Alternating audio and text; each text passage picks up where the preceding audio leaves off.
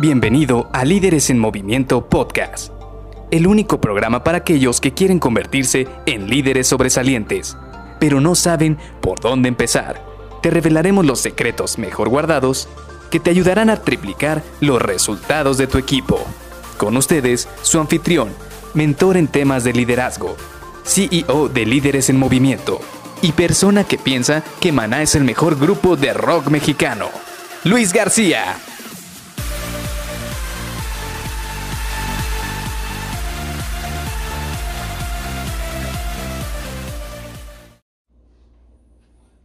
Un líder, ¿nace o se hace?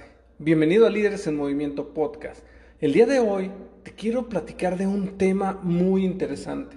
¿Por qué? Porque allá afuera, algo que nos pasa a muchas de las personas que platicamos o que trabajamos en el área de liderazgo, en el área de coaching, de mentoreo, de todas estas habilidades blandas, una de las preguntas que más se repite es si un líder nace o se hace. Y aquí viene una reflexión muy interesante que nos tenemos que hacer todos y cada uno de nosotros. Y es, ¿realmente creemos que para ser un líder tenemos que llegar a este mundo con una estrella, con ciertas habilidades ya prefabricadas desde prácticamente desde el momento que somos concebidos, desde el momento que nacemos, y que tenemos que tener esas habilidades y si no las tenemos no nos podemos desarrollar como líderes? Porque la verdad es que allá afuera a veces nos venden esa idea, nos venden esa situación de que nosotros ya tenemos que tener cierta estrella, tenemos que tener ciertas habilidades, ya tenemos que venir ciertamente predispuestos con cierta estrella encima de nosotros para poder posicionarnos como líderes.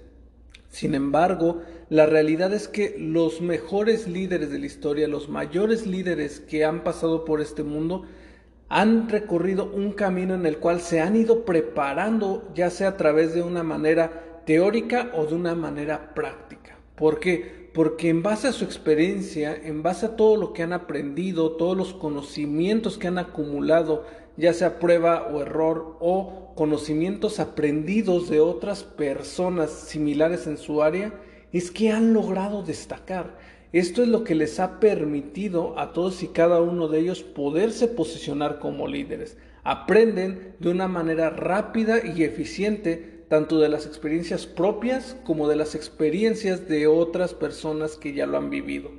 Es por ello que realmente un líder no nace. Sí es cierto que muchos líderes nacen con ciertas características que les permite posicionarse de una manera muchísimo más rápida frente a otras personas. Por ejemplo, algunas personas que son muy extrovertidas, otras que tienen el don del habla, otras que son muy inteligentes, que son muy estrategas, que tienen una buena visión para asimilar ciertas cosas de su entorno.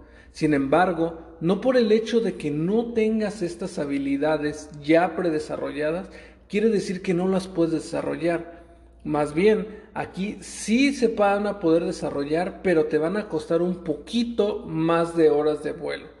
Y no digo trabajo, ni digo dificultad, simple y sencillamente digo te van a costar un poquito más de horas de vuelo. Es decir, vas a tener que invertir un poco más de tiempo en poder desarrollarla. En mi experiencia, yo te puedo decir que algo muy importante, un rasgo muy importante que te va a ayudar a ti a desarrollar tus habilidades de líder de manera muchísimo más rápida y más efectiva, sin duda es la disciplina. ¿Por qué? Porque tienes que tener disciplina para poder apegarte a un plan, a poder tú desarrollar un plan que te va a permitir a ti desarrollarte tanto a corto, mediano y largo plazo.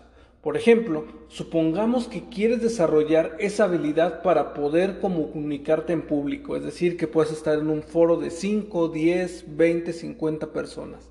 Y tú quieres desarrollar poco a poco esa habilidad, entonces tienes que estar practicando todos los días. No se trata de que hoy voy a practicar, mañana no, pasado mañana sí, o me espero otros tres días y vuelvo a practicar. No, porque a final de cuentas todas estas habilidades son como los músculos. Cuando tú vas al gimnasio, por ejemplo, si tú dejas de ir un día al gimnasio, entonces después te cuesta un poco más de trabajo volver a agarrar esa rutina. En cambio, si tú vas al gimnasio constantemente, si vas prácticamente diario, ya tienes ese momentum, ya tienes esa disciplina, ya tienes ese empuje para poder seguir haciendo las cosas de una manera constante.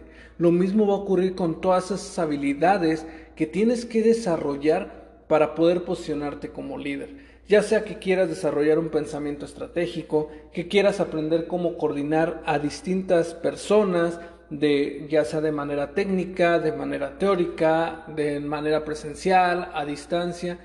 Incluso ya sea que tienes que desarrollar habilidades blandas, como lo es la comunicación efectiva, la escucha activa o el manejo de, o el manejo de conflictos o problemas que se ocurren en el día a día. Es por ello que todas estas habilidades las tienes que desarrollar frecuentemente, ya sea a través de algunos ejercicios, a través de algunas prácticas o incluso aprendiendo de otras personas, leyendo alguna biografía, leyendo algún libro teórico, algún libro que tenga ejercicios prácticos que te permita a ti desarrollar estas habilidades.